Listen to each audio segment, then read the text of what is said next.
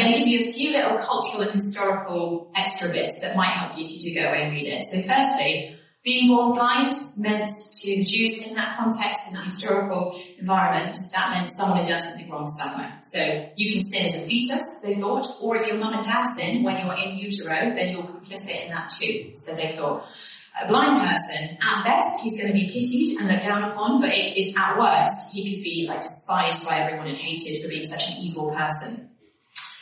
Spit apparently was not disgusting back then. If you're spat upon by a respected person, then it's like, oh, the honour. So it's slightly less gross, but still a bit weird. Um, to be thrown out of the synagogue is the equivalent of what we would call cancelling someone now. Like, you're cancelled. Your family don't want to see you. Your friends don't want to associate with you. You lose your job. The best thing you can do if you've been thrown out of the synagogue is move to another town and hope that no one's ever heard of you and just start all over again. So that's a real. Like, to throw someone out is, is proper damaging.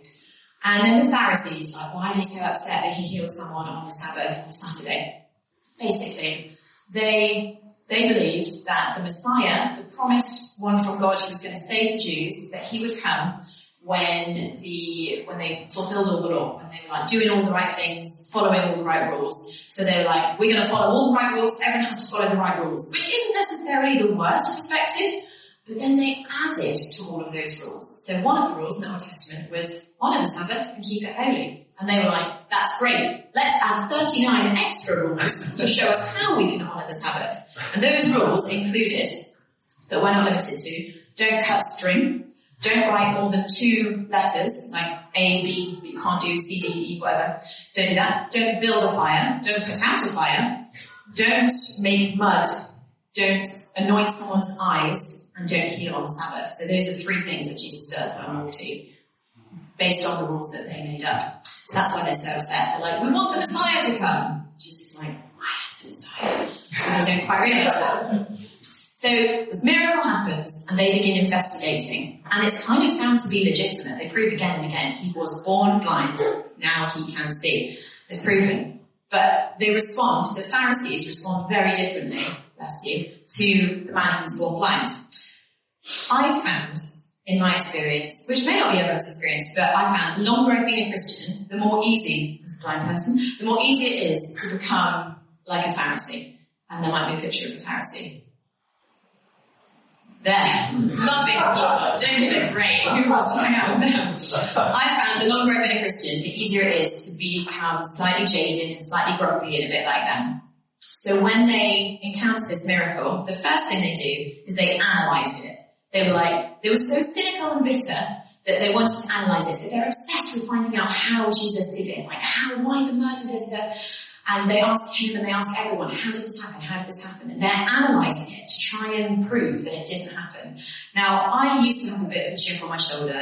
I don't know where it came from, but I just was, I really thought that God didn't love me. So every time someone would say, God loves you, you know, like people do sometimes randomly, or like Christians do, God really loves you. I was like, no, he doesn't. And when people would tell a story about how, you know, and then God said he loved me, or like, I was just like, Mm-mm. and I'd analyze and pick it apart until I convinced myself that they just thought God said that to them and it didn't actually happen. I analyzed it and picked it apart because I was cynical and bitter basically, and that's what the Pharisees do. The second thing they did is they judged uh, Jesus for living his faith differently. They were they had this conviction to follow these rules. Jesus wasn't following those rules, so they were like, he's doing it wrong. They got really angry. And this, there are still people in the UK who think you, can't worship God with an electric guitar in the room or with a drum kit. That's the way that it presents now. It's just like the tradition that I had is the way that everyone should worship. And I saw this when my grandpa moved in with us we brought him to church. And he told Dave Mitchell, who's the leader of my church and sort of friends with his church, to his face, I don't like you because you're wearing jeans in church. And he doesn't like David, he didn't like David Mitchell because he put his hands in his pockets when he preached. It's just really disrespectful. like, his tradition caused him to judge someone else. So that's another thing that the Pharisees did in response to miracle. The third thing was that they avoided the difficult question. Now for them, the difficult question is, what if Jesus literally healed this guy? They couldn't handle that. So instead they're like, no, we're going to go prove him wrong by talking to the parents over here. So they're just finding ways to avoid confronting the question, did Jesus actually heal someone? And what does that mean if he did? I have also used the avoidance technique. It's not surprising. We know it's not great, but I thought that it was quite holy to suppress things and not to grapple with them. So when my brother moved back home in lockdown and we hadn't lived together for a long time, and so we'd grown into different people than we used to be. And he just did all this stuff that really annoyed me. And I was like, it's really holy if you just suppress it. If you ball it up and avoid thinking about it, then it's going to be really good. It was not really good one time. After like two weeks of having like 10 things a day where I was really annoyed at him, I eventually just exploded. like, just an absolute volcano rage at him and shouted for 20 minutes and he was like, whoa, where did that come from?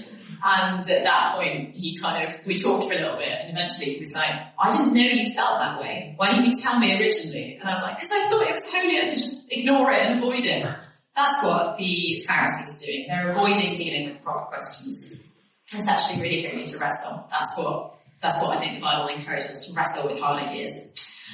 Another thing they did was manipulate people. So they tempted, they tempted to go and like scare the parents into testifying against their son, basically, which is quite manipulative. And uh, and then the next time they're like, give glory to God. If you really love God, you'll tell the truth, which isn't what you've said so far. So they're trying to usurp their, their power. They're basically guilt tripping people into doing what they want them to do, which happens in church sometimes too. People can guilt trip you into signing up for stuff or to coming along and uh, all sorts. And it, it's something that can happen. It's not great when it does.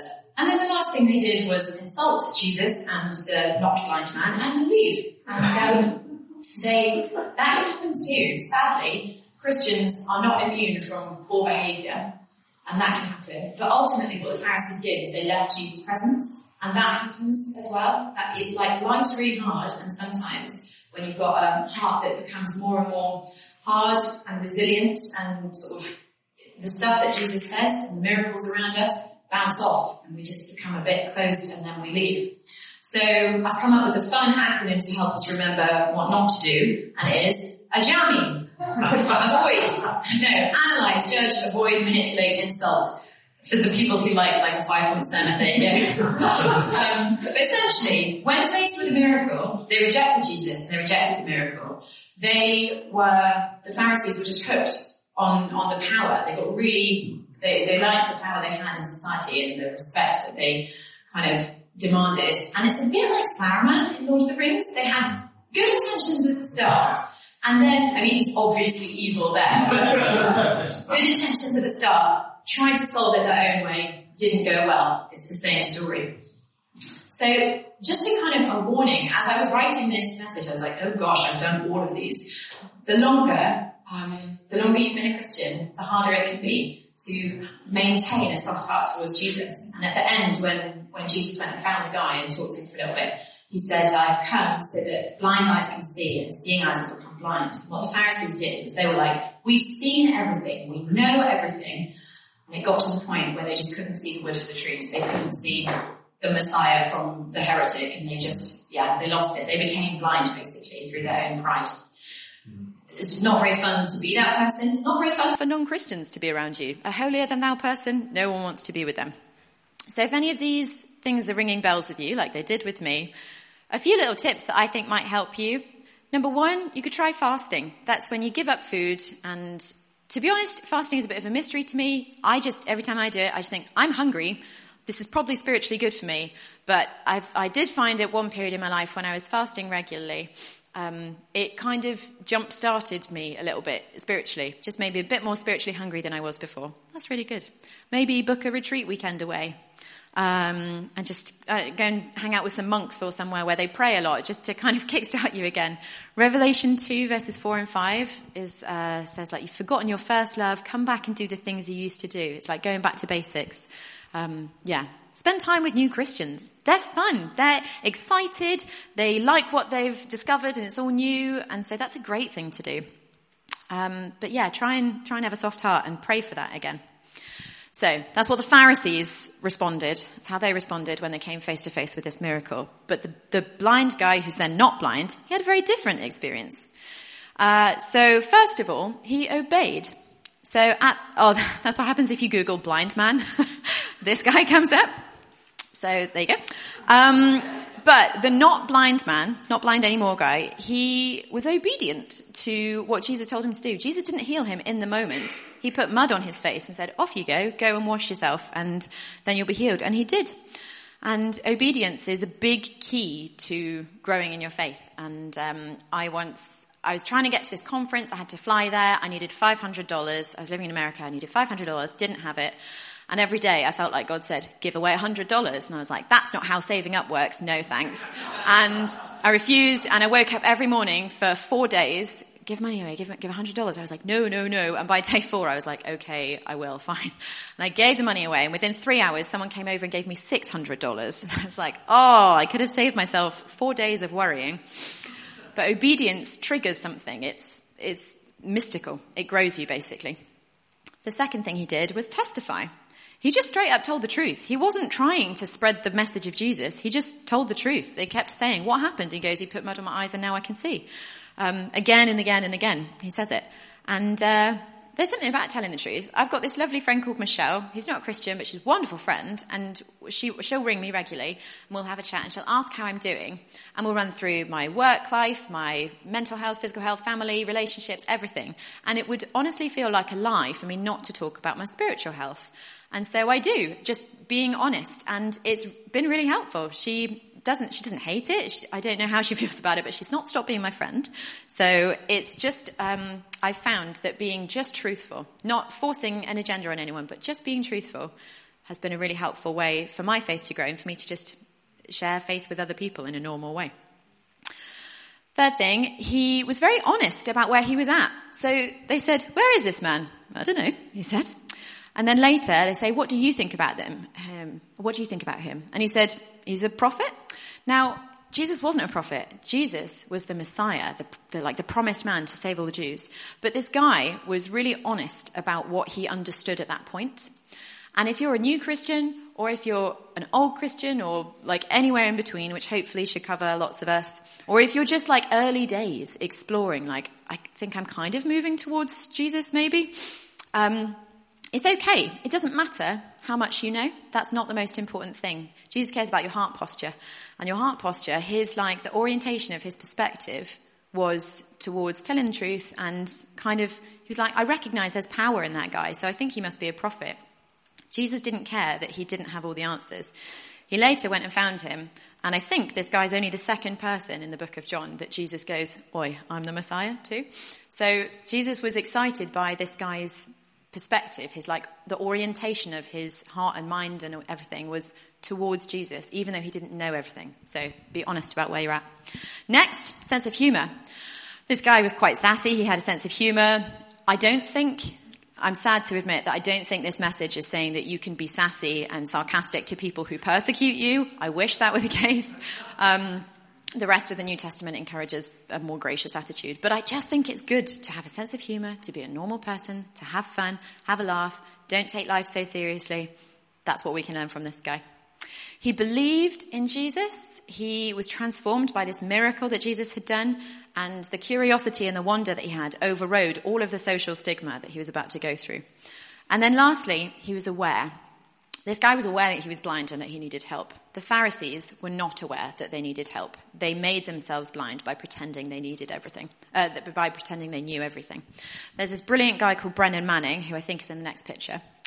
And um, he was a monk for a bit and he worked with all these amazing Christian charities and he worked at serving the poor. He was a lifelong alcoholic and he relapsed regularly. And that served to remind him constantly of his need for Jesus. And he talks in one of his books about this time when he relapsed and he woke up surrounded by bottles and vomit, his own vomit, on a street in New York. And he woke up and this lady was walking past with her son and she went, oh, get away from him and moved her child over to the other side. And Brennan Manning said, I felt a rush of God's love in that moment. Just realizing God saying, as God said to him, I love you as much now as I've ever loved you. I don't love you more when you're serving the poor and you're doing it all right. But that constant awareness of how much he needed Jesus was really helpful to keep him away from like a pharisaical heart. So the sexy acronym to remember this one is OTHSPA. Um, obey, testify, be honest about where you're at, sense of humor, believe in Jesus and be aware. So that wonderful, sassy, blind and then not blind man is a model of how we can respond to Jesus. So he had a pretty big day. He woke up blind and begging, and then there were some major consequences of meeting Jesus. He was healed, then interrogated, he rejoiced. He lost his employment. He couldn't beg anymore for money. He needed to like train in something. He received salvation. He was rejected. He was bullied. He got a new family in uh, the followers of Jesus.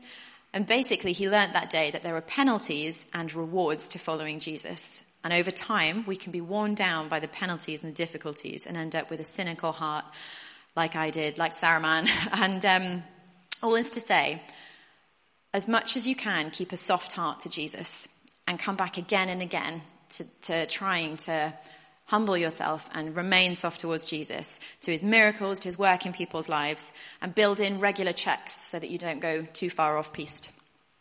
And then also just to say, it's a story about a miracle. So I want to pray for miracles and healing. Um, I don't know how it works. I've had people praying for healing for me lots. I got, I went on a short-term mission trip, got raging DNV, and this guy at church told everyone in the service in front of 500 people said Ella's got a graphic illness. And so they all knew exactly what he meant. So I had like 30 people text me say, we're praying for you. And at that point, I just was spending a lot of time on the toilet. And after, after they started praying, I then started vomiting. So I don't understand how healing works because I don't think I got healed by that one. But I find that the less I pray for healing, the more likely my heart is to be hard. So it would be amazing if we could pray later. If you are someone who needs or wants healing, let's do that. That's that. Question time. Love that there's question time. Don't know how it works. I forgot everything you told me. Sorry, Dave.